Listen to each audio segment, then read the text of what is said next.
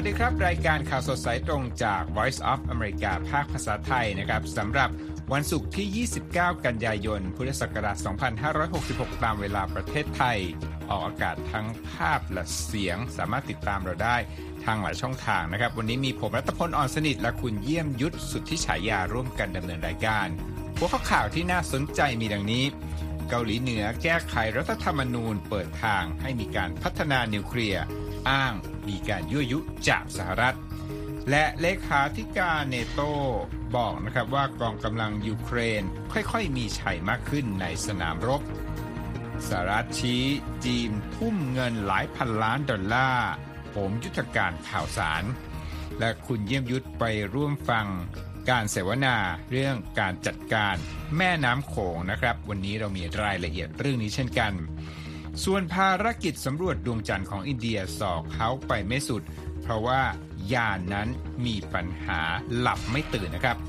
และช่วงท้ายรายการครับ มารับรู้เรื่องราวเกี่ยวกับโป๊กเกอร์โบราณเกมฮิตในหมู่นักธุรกิจจีน และก่อนจบรายการวันนี้นะครับไมเคิลแกมบอนผู้รับบทศาสตราจารย์ดัมเบิลดอร์ในแฮร์รี่พอตเตอร์เสียชีวิตในวัย 82 ปี ทั้งหมดในรายการวันนี้ครับ ครับคุณเยี่ยมยุทธครับครับ ข่าวแรกอยากจะไปติดตามชะตากรรมของพลทหารอเมริกันที่หนีข้ามพรมแดนไปเกาหลีเหนือ ตอนนี้เป็นอย่างไรบ้างครับ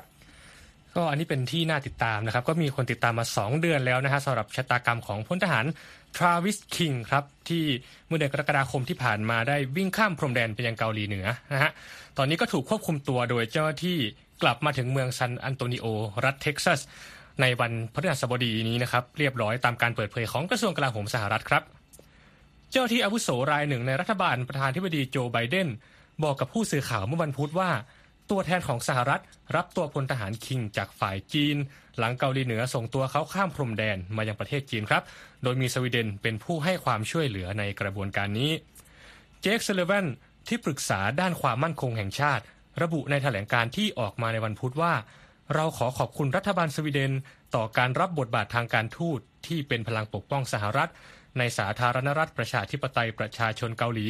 และต่อรัฐบาลของสาธารณรัฐประชาชนจีนสำหรับความช่วยเหลือในการอำนวยความสะดวกในการส่งตัวพลทหารคิงครับพลจัตวาแพทไรเดอร์โฆษกเพนตากอนยังได้กล่าวสรรเสริญการทุ่มเททำงานของบุคลากรของกองทัพ กองกำลังสหรัฐในเกาหลี และทุกฝ่ายในกระทรวงกลาโหมสำหรับการนำตัวพลทหารคิงกลับบ้านด้วย ทั้งนี้นะครับคุณรัตพลครับเจ้าหน้าที่อาวุโสรายหนึ่งของรัฐบาลกรุงวอชิงตัน บอกกับ VOA ระหว่างการถแถลงข่าวเมื่อวันพุธด้วยนะครับว่า สหรัฐไม่ได้เสนออะไรให้กับเกาหลีเหนือ เพื่อแลกตัวพลทหารคิงกลับมาคำแถลงจากตัวแทนของคลอดีนเกตส์นะครับผู้เป็นมารดาของพลทหารคิง ระบุว่าเกตส์นั้นจะไม่มีวันลืมบุญคุณ ของกองทัพสหรัฐ และหุ้นส่วนจากหน่วยงานต่างๆสำหรับความสำเร็จครั้งนี้เลย เดิมทีพลทหารคิงมีกำหนดการเดินทางกลับสหรัฐ เพื่อมารับโทษทางวินัย และเตรียมปลดจากกองทัพเมื่อวันที่ 17 กรกฎาคมครับ หลังจากรับโทษจำคุก 2 เดือนในเกาหลีใต้ ด้วยข้อหาทำร้ายร่างกาย แต่หลบหนีจากสนามบิน และเข้าไปร่วมทัวร์หมู่บ้านปันมุนจอม ซึ่งเป็นพื้นที่ระหว่างอ่าเกาหลีเหนือเกาหลีใต้นะครับในอีกหนึ่งวันต่อมา ก่อนจะวิ่งข้ามพรมแดนเข้าไปยังเกาหลีเหนือครับคุณรัตพลครับก็ยังไม่ไปไหนนะอยู่ในเรื่องเกาหลีเหนือนะครับข่าวนี้ทางเกาหลีเหนือก็ได้แก้ไขรัฐธรรมนูญคุณเยี่ยมยุทธในส่วนที่เกี่ยวข้องกับนโยบายด้านนิวเคลียร์นะครับขณะที่คิมจองอึนผู้นำสูงสุดของเกาหลีเหนือนั้น ก็ให้คำมั่นที่จะเร่งกระบวนการผลิตอาวุธนิวเคลียร์ เพื่อที่จะป้องปรามสิ่งที่ตนเรียกว่าเป็นการยั่วยุจากสหรัฐ ตามรายงานของสำนักข่าวรอยเตอร์ที่อ้างข้อมูลของสื่อรัฐบาลเปียงยางนะครับ หลังการประชุมของสภาประชาชนสูงสุดของเกาหลีเหนือเป็นเวลา 2 วัน สื่อ KCNA รายงานว่าที่ประชุมดังกล่าวนั้นลงมติเป็นเอกฉันท์ให้มีการปรับเปลี่ยนเนื้อหาในรัฐธรรมนูญของประเทศ โดยให้มีการระบุว่าเกาหลีเหนือนั้นจะพัฒนานิวเคลียร์ความสามารถสูงเพื่อมั่นใจว่า สิทธิ์ในการดำรงอยู่ของตนยังคงมีต่อไป และเพื่อป้องปรามสงครามนะครับผู้นำคิมจองอึนยังกล่าวต่อที่ประชุมด้วยว่า นโยบายการสร้างกองกำลังนิวเคลียร์ของสาธารณรัฐประชาธิปไตยประชาชนเกาหลี กลายมาเป็นนโยบายถาวร ในฐานะกฎหมายพื้นฐานของรัฐ ซึ่งจะไม่อนุญาตให้ใครดูถูกเหยียดหยามได้คุณเยี่ยมยุทธครับ และยังประกาศเน้นย้ำด้วยนะครับว่า ความจำเป็นของการผลักดันการทำงานเพื่อเพิ่มการผลิตนิวเคลียร์แบบยกกำลัง และเพื่อการผลิตวิธีโจมตีด้วยนิวเคลียร์ที่หลากหลาย และการกระจายทั้งหมดนี้ต้องทำไปในหน่วยงานต่างๆนะครับ ผู้นำสูงสุดของเกาหลีเหนือกล่าวด้วยว่าการฝึกซ้อมทางทหารของสหรัฐและการจัดส่งสิ่งของเชิงยุทธศาสตร์ ทางทหารมายังภูมิภาคเกาหลีนั้น คือสิ่งที่ยั่วยุอย่างสุดโต่งนะครับ หลังมีรายงานข่าวเรื่องนี้ออกมานะครับ มีปฏิกิริยานะจากเกาหลีใต้ โดยทางกระทรวงรวมชาติของเกาหลีใต้เนี่ยบอกว่าการแก้ไขรัฐธรรมนูญของกรุงเปียงยางแสดงให้เห็นถึงความตั้งใจแรงกล้าของเกาหลีเหนือ ที่จะไม่ยอมยกเลิกโครงการพัฒนานิวเคลียร์ โดยระบุในแถลงการว่า เราขอเน้นย้ำอีกครั้งนะ ว่าเกาหลีเหนือจะประสบกับจุดจบของตนเอง ถ้าตัดสินใจใช้อาวุธนิวเคลียร์ขึ้นมา อีกฝ่ายหนึ่งที่มีปฏิกิริยาก็คือญี่ปุ่น คุณยมยุทธครับฮิโรคาซุมัตสึโนะนะครับ หัวหน้าเลขานุกการรัฐธรรมคณะรัฐมนตรีของญี่ปุ่นกล่าวว่า การพัฒนาขีปนาวุธ และนิวเคลียร์ของเกาหลีเหนือ คือภัยคุกคาม ต่อสันติภาพและความปลอดภัยของประเทศของเรา และประชาคมโลกนะครับ ส่วนนักวิเคราะห์ก็ให้ความเห็นนะครับว่าการแก้ไขรัฐธรรมนูญของเกาหลีเหนือครั้งนี้ เป็นการกระทำเชิงสัญลักษณ์ครับ เพราะว่าต้องการที่จะประกาศความตั้งใจที่จะมีกองกำลังนิวเคลียร์แบบถาวรซึ่งจะไม่ยอมให้มีการเจรจาต่อรองใดๆทั้งสิ้นนะครับ อาจารย์คนหนึ่งนะครับของมหาวิทยาลัยที่กรุงโซลนะครับยังมุนจิน บอกกับรอยเตอร์ว่า สงครามเย็นครั้งใหม่ในเอเชียตะวันออกเฉียงเหนือและความตึงเครียดทางทหารในคาบสมุทรเกาหลี น่าจะยิ่งรุนแรงขึ้นอีกครับ ครับก็เป็นความขัดแย้งที่เกิดขึ้นในเอเชียที่ต้องจับตามองต่อไปนะฮะอันนี้ข้ามไปที่ฝั่งยุโรปครับเลขาธิการองค์การสนธิสัญญาแอตแลนติกเหนือหรือนาโตเปิดเผยวันพฤหัสบดีว่ากองกำลังยูเครนค่อย ๆ มีชัยมากขึ้นในสนามรบที่ยังมีการต่อสู้ดูเดือดกับรัสเซียครับ และได้เฝ้าร้องขอให้ประเทศพันธมิตรทั้งหลาย เดินหน้านำส่งความช่วยเหลือ เพิ่มระดับการผลิตยุทโธปกรณ์และเร่งนำส่งอาวุธให้กับยูเครนอย่างต่อเนื่องด้วย ในระหว่างการเยือนกรุงเคียฟครั้งนี้เยนส์สโตลเทนเบิร์กเลขาธิการนาโตบอกกับผู้สื่อข่าวด้วยนะครับว่า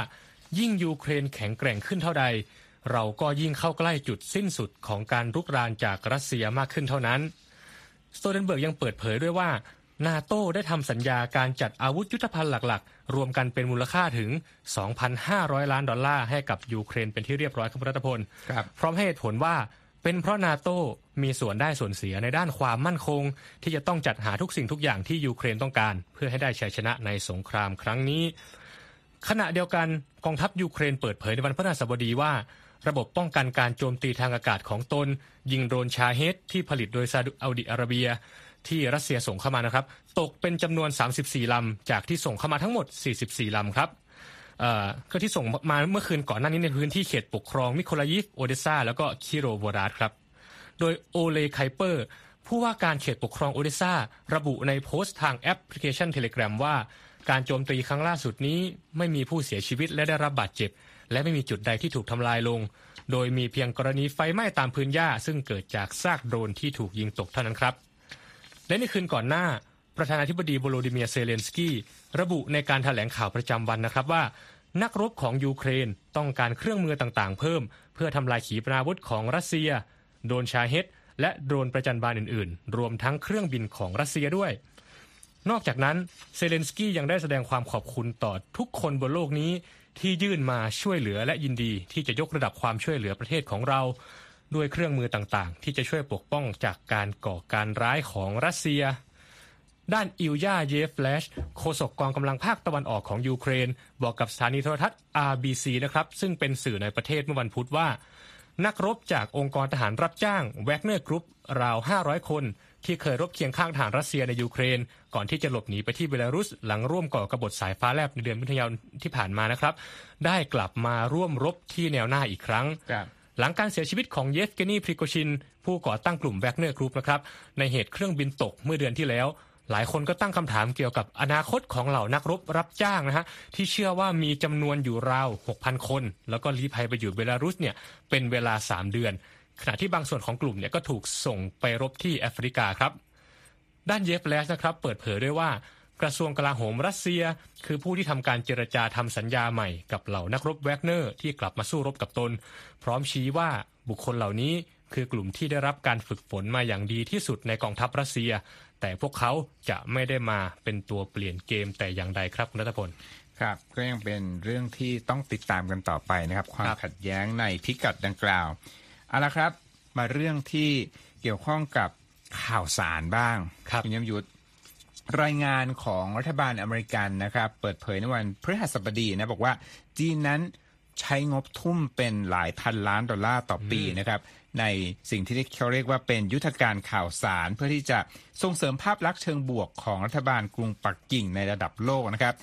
และในบรรดายุทธการเหล่านี้เนี่ยรวมถึงการใช้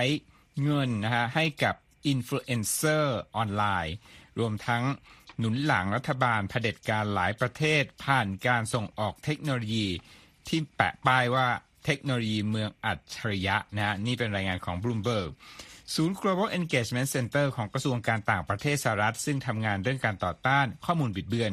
ออกรายงาน 81 หน้าในวันพฤหัสนะครับ บอกว่าจีนนั้นเผยแพร่ข้อมูลเท็จไปทั่วโลก ปิดกั้นการแสดงความเห็นต่าง และยกระดับโฆษณาชวนเชื่อนะครับ ข้อมูลส่วนหนึ่งของรายงานชิ้นนี้ระบุว่า จีนนั้นใช้วิธีที่หลากหลายทั้งการหลอกลวงอำพรางและบังคับ ในการสร้างอิทธิพลในแวดวงข่าวสารระดับโลก หากว่าความพยายามนี้ไม่ถูกตรวจสอบ ทางการปักกิ่งก็อาจจะสามารถเปลี่ยนภูมิทัศน์ด้านข่าวสารของโลกได้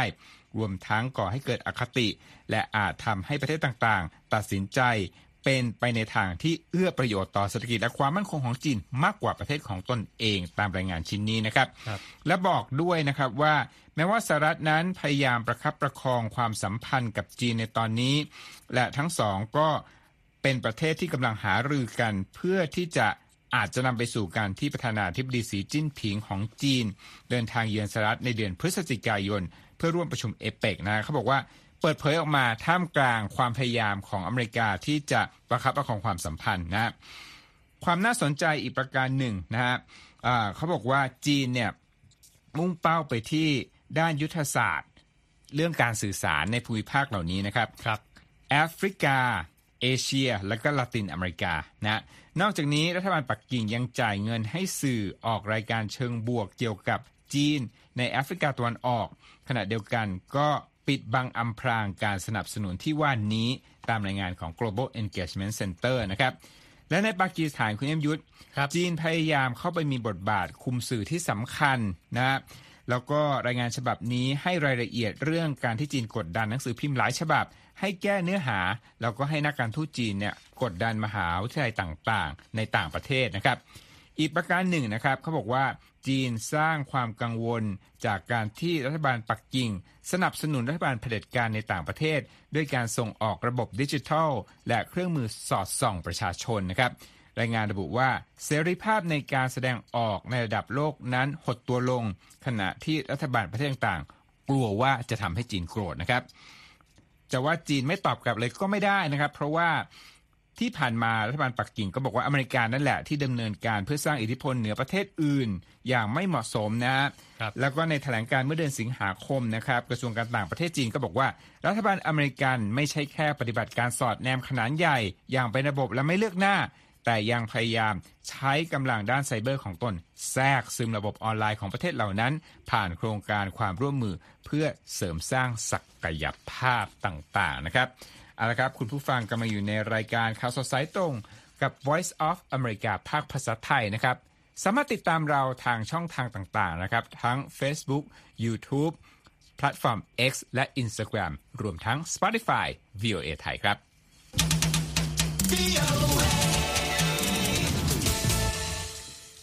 เอาละครับผมเกริ่นไว้ตั้งแต่ต้นรายการว่าคุณเยี่ยมยุทธเนี่ยไปร่วมฟังนะฮะ การบรรยายที่เกี่ยวข้องกับการบริหารจัดการประเด็นต่างๆ ในลุ่มแม่น้ำโขงนะแล้วก็มีสหรัฐเนี่ยเป็นเอ่อตัวที่เข้าไปทำให้เกิดการสนทนานี้เป็นยังไงบ้างครับครับเอ่อแล้วคร่าวๆก็คือวันนี้เนี่ยผมได้ไปร่วมการเสวนาออนไลน์นะครับ เป็นการรายงานเอ่อนำเสนอรายงานการพูดคุยเอ่อระหว่างเขาเรียกว่าอะไรนะ ผู้เชี่ยวชาญในเรื่องเกี่ยวกับประเด็นแม่น้ำโขงในที่มาจากพื้นที่ลุ่มน้ำโขงตอนใต้นะฮะที่จัดทำกันภายใต้กรอบความร่วมมือ US แม่โขงพาร์ทเนอร์ชิพนะครับที่ได้รับการสนับสนุนโดยกระทรวงการต่างประเทศสหรัฐ ซึ่ง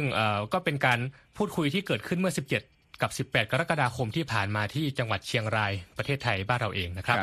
ก็มีผู้เข้าร่วมจากภาครัฐ เอกชน องค์กรระหว่างประเทศ แล้วก็ตัวแทนชุมชนลุ่มน้ำโขง 5 ประเทศเข้าร่วมนะฮะเพื่อทำข้อเสนอทางนโยบายที่นำไปสู่การใช้แม่น้ำสายนานาชาติสายนี้นะฮะอย่างยั่งยืนและก็ได้ประโยชน์ร่วมกันครับโดยสรุปนะครับการนำเสนอรายงานที่เกิดขึ้นในวันนี้เนี่ยครับ ก็เห็นว่าการหารือเนี่ยเห็นว่าต้องมีคณะกรรมการ ตัวแทนจากภาคประชาชนในพื้นที่ลุ่มน้ำโขงครับรบอันนี้ก็มีเพื่อเป็นเวทีสื่อสารข้อเสนอไปยังภาครัฐ แล้วก็ต้องพัฒนาข้อตกลงของคณะกรรมการแม่น้ำโขงหรือ MRC ให้ตอบโจทย์การจัดการทรัพยากรร่วมกัน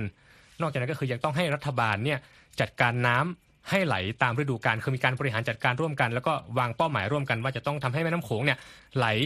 ตามฤดูกาลให้ได้นะครับและสุดท้ายก็คือทำฐานข้อมูลทรัพยากร ตะกอนทรายในแม่น้ำเพื่อนำไปสู่การบริหารทรัพยากรร่วมกันครับ ที่ผ่านมาจีนและสหรัฐเนี่ยครับวิพากษ์วิจารณ์นโยบายของแต่ละฝ่ายในพื้นที่ลุ่มน้ำโขงมาตลอดครับเมื่อปี 2020 นะครับไม่นานมานี้ศูนย์ Stimson ที่เป็นหน่วยงานคลังสมองเนี่ยที่ได้รับการสนับสนุนจาก US แม่โขงพาร์ทเนอร์ชิพได้จัดทำโครงการ Mekong Dam Monitor ครับคุณรัตพลด้วยด้วยการใช้ภาพถ่ายดาวเทียมนะครับ เพื่อสังเกตผลกระทบของพื้นที่ลุ่มแม่น้ำโขงตอนใต้เนี่ยที่เกิดขึ้นจาก การกักเก็บน้ำของจีนที่อยู่ตอนบนของแม่น้ำโขงนะครับ ทีนี้ก็คือจีนเนี่ยก็ตอบโต้ว่าทาง US แม่โขงพัฒนชิพเองเนี่ยก็เป็นกระบอกเสียงของสหรัฐในการโจมตีนโยบายการพัฒนาเขื่อนของจีนตอนบนนะครับทีนี้ในการประชุมในวันที่ 28 นี้นะครับก็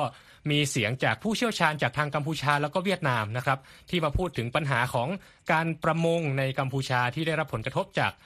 การเปลี่ยนแปลงของแม่น้ำโขง รวมไปจนถึงเรื่องของการเรียกร้องให้เกิดการรับฟังเสียงที่แตกต่าง แล้วก็ทำฐานข้อมูลเรื่อง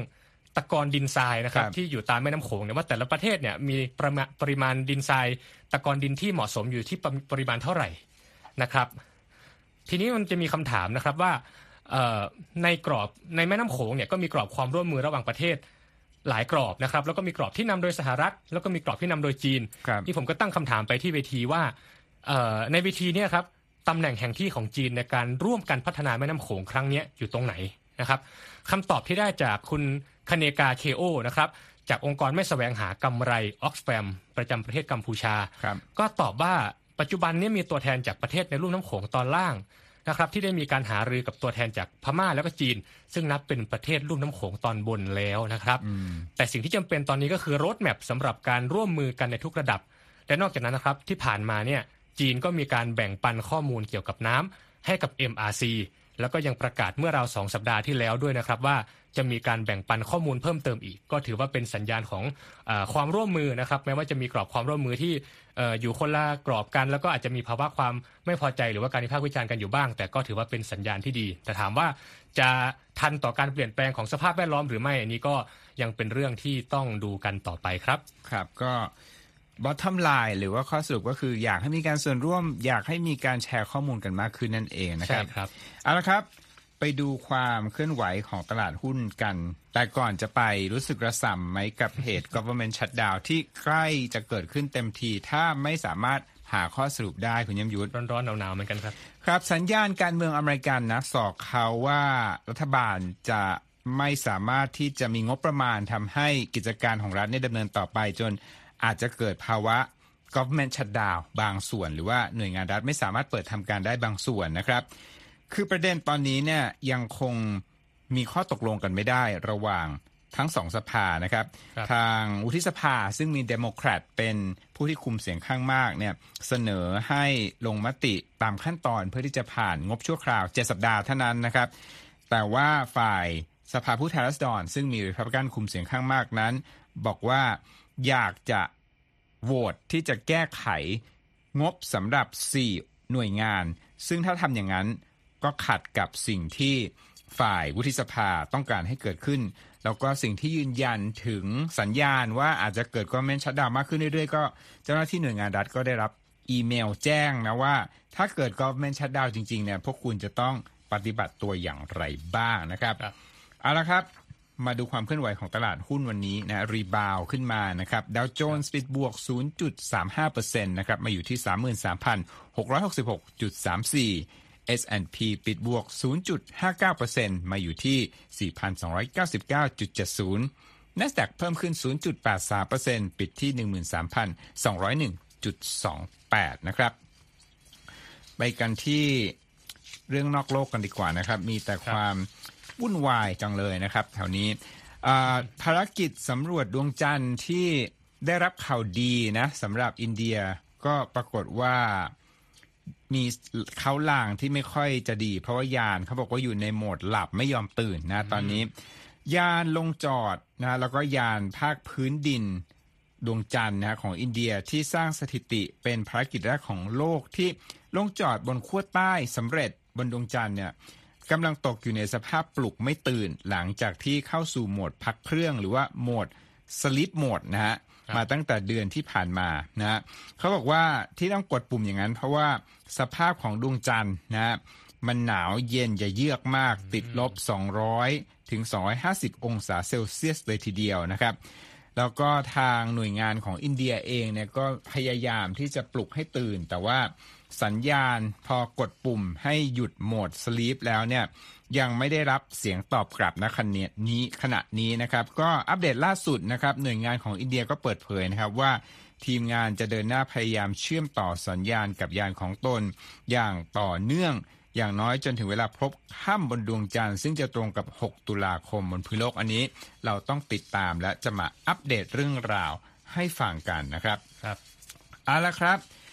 ก่อนที่จะไปถึงข่าวความสูญเสียในวงการบันเทิงนะครับ ไปที่เรื่องราวการเล่นไพ่โป๊กเกอร์กันนะไพ่โป๊กเกอร์โบราณของลักษณะคล้ายๆ กับโป๊กเกอร์เนี่ยที่ประเทศจีนเนี่ยเขาบอกว่าอาจจะเป็นความหวังนะให้ถูกมาใช้เป็นกิจกรรมยามว่างของนักลงทุน ที่ปักกิ่งนะเราก็อาจจะเชื่อมความสัมพันธ์ของคนหลากหลายวัฒนธรรมได้นะครับ ติดตามรายงานเรื่องนี้จากคุณคมสันสีธนวิบุญชัยครับท่ามกลางความตึงเครียดระหว่างสหรัฐและจีน จนส่งผลให้กองทุนต่างประเทศหดตัว รวมถึงทุนจากภาคเอกชนภายในประเทศก็ลดลงเหล่านายธนาคารและผู้บริหารธุรกิจชาวจีนกำลังใช้แนวทางใหม่ในการสร้างความสัมพันธ์อันดีระหว่างกัน โดยการเล่นเกมไพ่ที่ชื่อว่ากวนตัน หรือแปลความหมายง่าย ๆ ว่าการคว้างไข่ ซึ่งเป็นเกมไพ่ลักษณะคล้ายโป๊กเกอร์ ที่เล่นกันมานานหลายทศวรรษ แต่เดิมเกมไพ่ชนิดนี้เป็นที่นิยมในหมู่เจ้าหน้าที่รัฐบาลท้องถิ่นที่มีฐานะร่ำรวย ในภูมิภาคตะวันออกของจีน ก่อนจะแพร่หลายมายังกลุ่มนักธุรกิจร่วมลงทุนทั้งหลายเมื่อไม่กี่ปีก่อนหน้านี้ลี่เคชูทนายความและผู้ฝึกสอนเกมไพ่กวนตัน กล่าวว่านักธุรกิจชอบเกมนี้ เพราะพวกเขาสามารถกระชับความสัมพันธ์กับผู้อื่นให้ลึกซึ้งยิ่งขึ้น จากการเล่นเกมร่วมกันหลีให้ทัศนะว่าในการติดต่อกับแผนกต่างๆ ในแวดวงการเงิน ผู้คนสามารถสร้างมิตรภาพระหว่างกันผ่านการเล่นกวานตัน ซึ่งเป็นวิธีการแบบหนึ่ง ที่สะพันภาพว่าผู้คนเลือกที่จะใช้ความบันเทิง เพื่อเป็นตัวเชื่อมในการสื่อสารสำหรับกติกาของกวนตันนั้น ผู้เล่นจำนวน 4 คนจะจับคู่กันเป็นทีม โดยจะใช้ไพ่สองสำรับ และผู้เล่นจะพยายามผสมไพ่และทิ้งลงกองกลาง ให้ไพ่หมดมือก่อนคู่แข่ง ทั้งนี้ในระหว่างการเล่นแต่ละรอบอาจใช้เวลานานหลายชั่วโมง ผู้เล่นสามารถใช้ช่วงเวลานี้พูดคุย และสร้างความสัมพันธ์ที่จะมีประโยชน์ต่อกัน ซึ่งรวมถึงการแบ่งปันข้อมูลระหว่างกันได้ด้วยบริษัทข้อมูลด้านการตลาดพิชบุ๊กเปิดเผยว่าในปีที่แล้ว มูลค่าธุรกิจการร่วมลงทุนของสหรัฐทั้งหมดในประเทศจีน ลดลงเหลือ 9,700 ล้านดอลลาร์ ซึ่งเป็นการหดตัวอย่างมากเมื่อเทียบกับตัวเลข 32,900 ล้านดอลลาร์ในปี 2021นอกจากนี้ทุนเอกชนในประเทศก็หดหายลงไปเช่นกัน หลังจากที่ประธานาธิบดีสีจิ้นผิงสั่งดำเนินการปราบปรามธุรกิจหลายหมวดหมู่ ตั้งแต่เทคโนโลยีไปจนถึงอสังหาริมทรัพย์ในช่วงไม่กี่ปีที่ผ่านมาหลังนักการเงินมองว่าเกมไพ่นี้จะช่วยสร้างกวนชีหรือแปลว่าสายสัมพันธ์กับบรรดาเจ้าหน้าที่ ผู้ดูแลงบในโครงการท้องถิ่นต่างๆ ได้ ที่กรุงปักกิ่งเพิ่งมีการเปิดบาร์กวนตันแห่งใหม่เมื่อต้นปีนี้ฮัวมิน เจ้าของบาร์ดังกล่าวเปิดเผยว่า ลูกค้าของเธอมีตั้งแต่ผู้เกษียณอายุ ไปจนถึงคนหนุ่มสาวที่มีความก้าวหน้าด้านการงาน ที่จะเข้าสู่วงสังคมใหม่ๆหัวกล่าวว่าคุณสามารถเข้าสังคมได้ด้วยการเล่นกวนตันมันเป็นเกมที่เข้าถึงผู้คนทุกประเภท และยังช่วยในการค้นหาตัวตนของคุณอีกครั้ง และเธอยังกล่าวด้วยว่าในบางกรณีการเล่นไพ่กวนตัน ช่วยให้ผู้คนสามารถค้นหาตัวตน ผ่านการลองผิดลองถูกที่น้อยที่สุดได้ด้วย อย่างไรก็ดีมีรายงานที่ระบุว่าเคยเกิดกรณีที่เจ้าหน้าที่รัฐรับสินบนผ่านการเล่นเกมไพ่กวนตันมาแล้ว แต่ในปัจจุบันนี้ยังไม่มีความเคลื่อนไหวใด ๆ จากภาครัฐของกรุงปักกิ่ง ต่อความนิยมที่เพิ่มขึ้นของเกมไพ่ประเภทดังกล่าว อีกทั้งเมื่อต้นปีนี้หน่วยงานกีฬาแห่งชาติของจีน ยังเพิ่งจัดการแข่งขันกวนตันทั่วประเทศ เป็นครั้งแรกอีกด้วย ผมคมสันสีธนะวิบุญชัย VOA รายงาน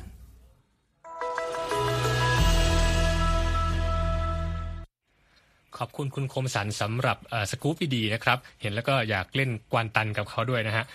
ไปที่ข่าวเศร้าวงการบันเทิงครับ นักแสดงมากฝีมือชาวไอร์แลนด์ไมเคิลแกมบอนนะครับ ซึ่งเป็นที่รู้จักในฐานะนักแสดงที่รับบทศาสตราจารย์อัลบัสดัมเบิลดอร์นะครับครูใหญ่แห่งโรงเรียนเวทมนต์ฮอกวอตส์ในภาพยนตร์ชุดแฮร์รี่พอตเตอร์เสียชีวิตลงในวัย 82 ปี ตามการเปิดเผยของตัวแทนด้านประชาสัมพันธ์ในวันพฤหัสบดีครับ แถลงการณ์จากครอบครัวของแกมบอนระบุนะครับว่า นักแสดงอาวุโสเสียชีวิต หลังป่วยด้วยอาการเกี่ยวกับโรคปอดบวม และยังกล่าวด้วยว่าเรารู้สึกเสียใจอย่างยิ่งที่ต้องประกาศเกี่ยวกับการจากไปของเซอร์ไมเคิลแกมบอนไมเคิลสามีและบิดาผู้อันเป็นที่รัก เสียชีวิตลงอย่างสงบในโรงพยาบาล โดยมีแอน ผู้เป็นภรรยา และเฟอร์กัสบุตรชายอยู่เคียงข้างครับแกมบอนรับบทบาทอยู่หลายบทบาทนะครับ ตลอดอาชีพนักแสดงที่ดำเนินมากว่า 5 ทศวรรษ และมักเป็นที่จดจำจากเสียงที่ทุ้มต่ำและวิธีการพูดแบบเอื่อยๆ ของเขาครับคุณรัตพลครับโดยเขาได้รับเลือกให้มารับบทศาสตราจารย์ดัมเบิลดอร์ในภาพยนตร์แฮร์รี่พอตเตอร์กับนักโทษแห่งอัสคาบัน ซึ่งเป็นตอนที่ 3 ของภาพยนตร์ชุดนี้นะครับ หลังจากการเสียชีวิตของริชาร์ดแฮร์ริสผู้รับบทเดียวกันในภาพยนตร์ 2 ตอนแรกในปี 2002 ขณะที่การเข้าไปเป็นส่วนหนึ่งของโลกแฮร์รี่พอตเตอร์นะครับทำให้ชื่อเสียงของแกมบอนเป็นที่รู้จักในระดับโลกมากขึ้น และทำให้ได้แฟนที่เป็นผู้ชมภาพยนตร์รุ่นใหม่ๆ เพิ่มขึ้นด้วย นักแสดงผู้นี้ถือเป็นบุคลากรระดับตำนานของอังกฤษ จากการรับบทต่างๆ มากมาย ผ่านผลงานที่ออกฉายทั้งทางโทรทัศน์ ภาพยนตร์ และวิทยุรวมทั้งบนเวทีละครครับ โดยผลงานที่เป็นที่รู้จักนะครับก็จะมีทั้งเออ Gosford Park นะครับหรือชื่อไทยที่รู้จักก็คือ รอยสังหารซ่อนสื่อมรณะที่ออกฉายในปี 2001 และ The King's Speech หรือประกาศก้องจอมราชาที่ออกฉายในปี 2010 เป็นต้นครับ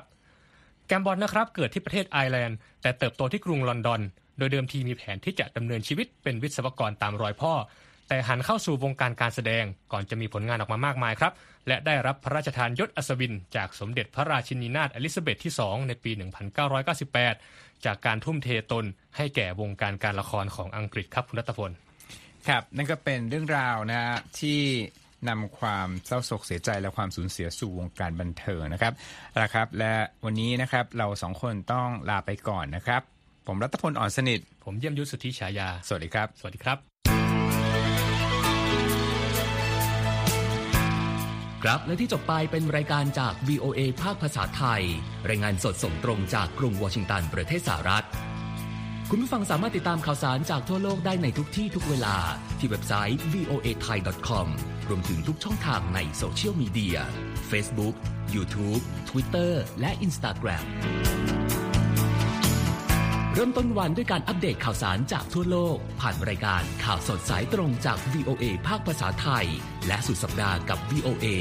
ทั้งยังเรียนรู้เรื่องราวทางวัฒนธรรม และไลฟ์สไตล์ ผ่านรายการภาษาอังกฤษแบบอเมริกันของเรา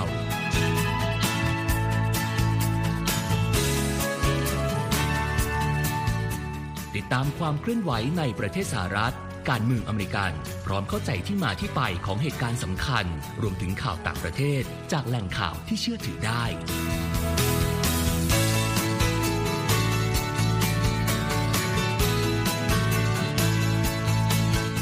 นอกจากนี้ VOA ยังมีบทสัมภาษณ์และคอนเทนต์แบบ Exclusive จากบุคคลที่น่าสนใจหลากหลายวงการ และยังมีเรื่องราวของคนไทยในประเทศสหรัฐอีกด้วย